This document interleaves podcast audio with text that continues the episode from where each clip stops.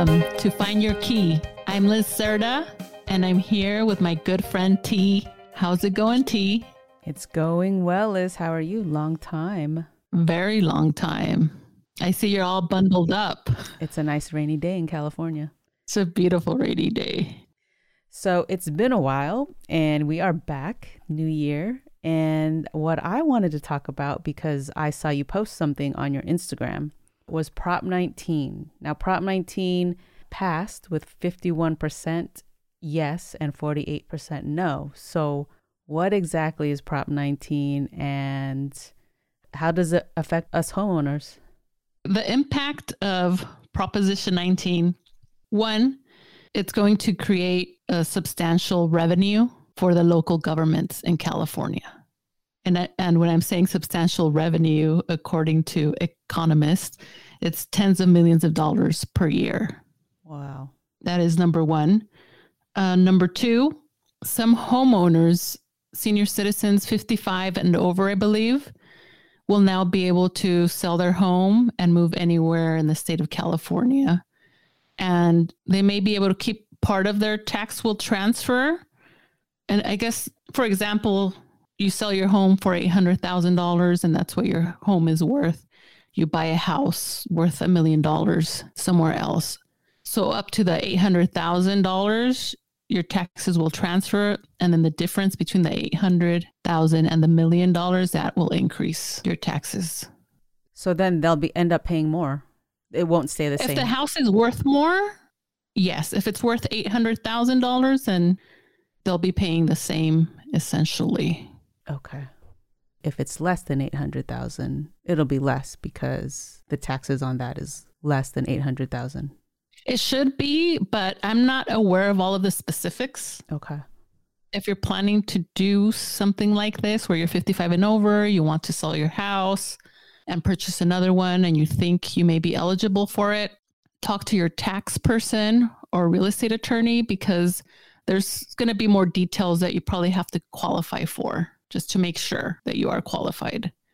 And did that change to what it was or what it has been?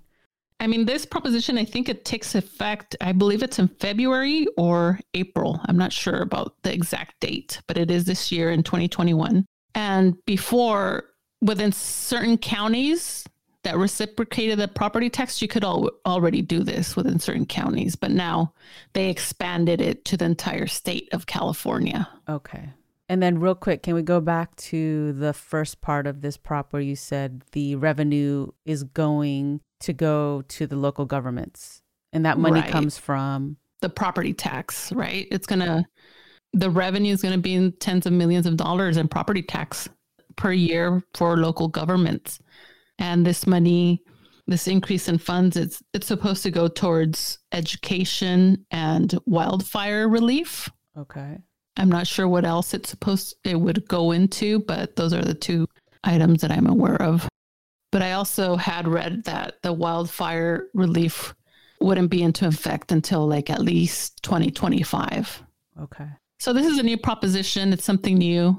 We're not all 100% sure of how everything's going to pan out or turn out or the little details. Right.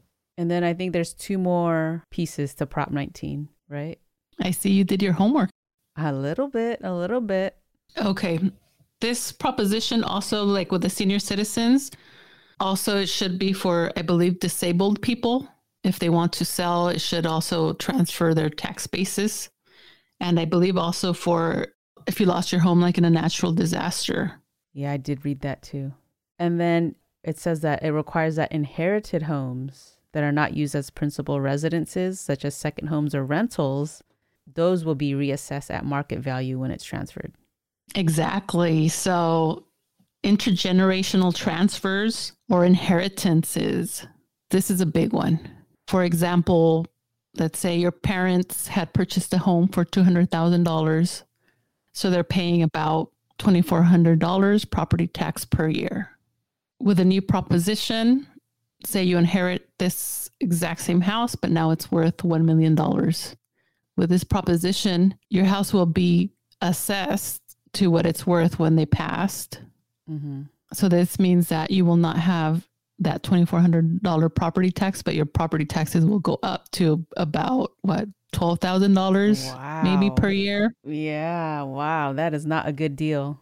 And prior to Prop 19, you would still have that the same property tax that your parents had. Wow. However, with a new prop, if it was your parents' home, their their primary home, and you inherit it and you're going to make it your primary home, then you should be able to to receive the same tax. But if you want to keep it as like a rental or not your primary residence, then that's when your taxes will go up, your property taxes.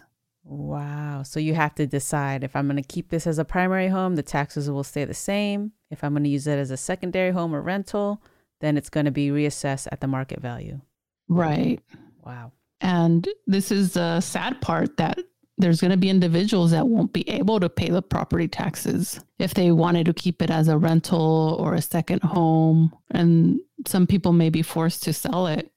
So, all in all, if you're just a homeowner, should you have voted yes or no on this prop? Who's it advantageous for? Is it advantageous to the normal homeowner? If you're 55 and over, or would soon become that age, and you were planning on moving within California, but a different county that was not reciprocated previously, or if you, that wasn't available to you, then yes, I could see it being advantageous to you. However, if you're a homeowner and you have children that you were going to inherit your home to or commercial buildings, then for your children, it's not advantageous anymore. Right. Right. So what may happen is that some children may be selling it because that's a big, a big change. Right. Yeah. If they don't keep it as a primary or, you know, their primary business, if it's a commercial property, then they have a decision to make. Yeah, and I don't even think it, think uh, commercial properties are out completely now. It's not involved in this prop at all. The commercial property. No, commercial properties, the taxes would go up. Oh, I see what you're saying. Automatically, I don't think they they can stay. Oh, I get it. I think the only ones that would stay is if your parents owned it and that was their primary residence, and then you plan to take it as a primary residence. And I'm sure there's other little details there that I'm not aware of. So always speak to your real estate attorney or your tax person. Because I'm thinking, what if it's, for example, what if I were to inherit my parents' house with my siblings? Would it have to be all of our siblings' primary residence or could it just be long to one, right? Oh, yeah.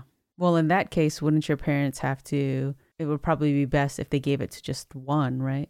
I know that's a yes, that's why that's why it's always good to speak to a real estate attorney or your tax person mm-hmm. because I'm sure there's a lot of details within here. I'm just kind of glazing over it, but there's a lot of details. Even if you're planning, if you are over 55 and you are planning to move within California, just make sure that you mark all your little check marks, all your little boxes, and speak to your real estate attorney. So, if you're a homeowner but you don't plan to move, does this affect you in any way? No. Okay. So only if you plan to move or you inherit a home from whoever, then this kind of would kick in. Right. Okay. Well, you definitely answered the questions I had about Prop 19 and kind of clarified what this meant to certain homeowners. So, where can we find you, Liz, if we need a real estate agent? You can go to my website, elizabethserda.com, or my Instagram account at realestater. Bye.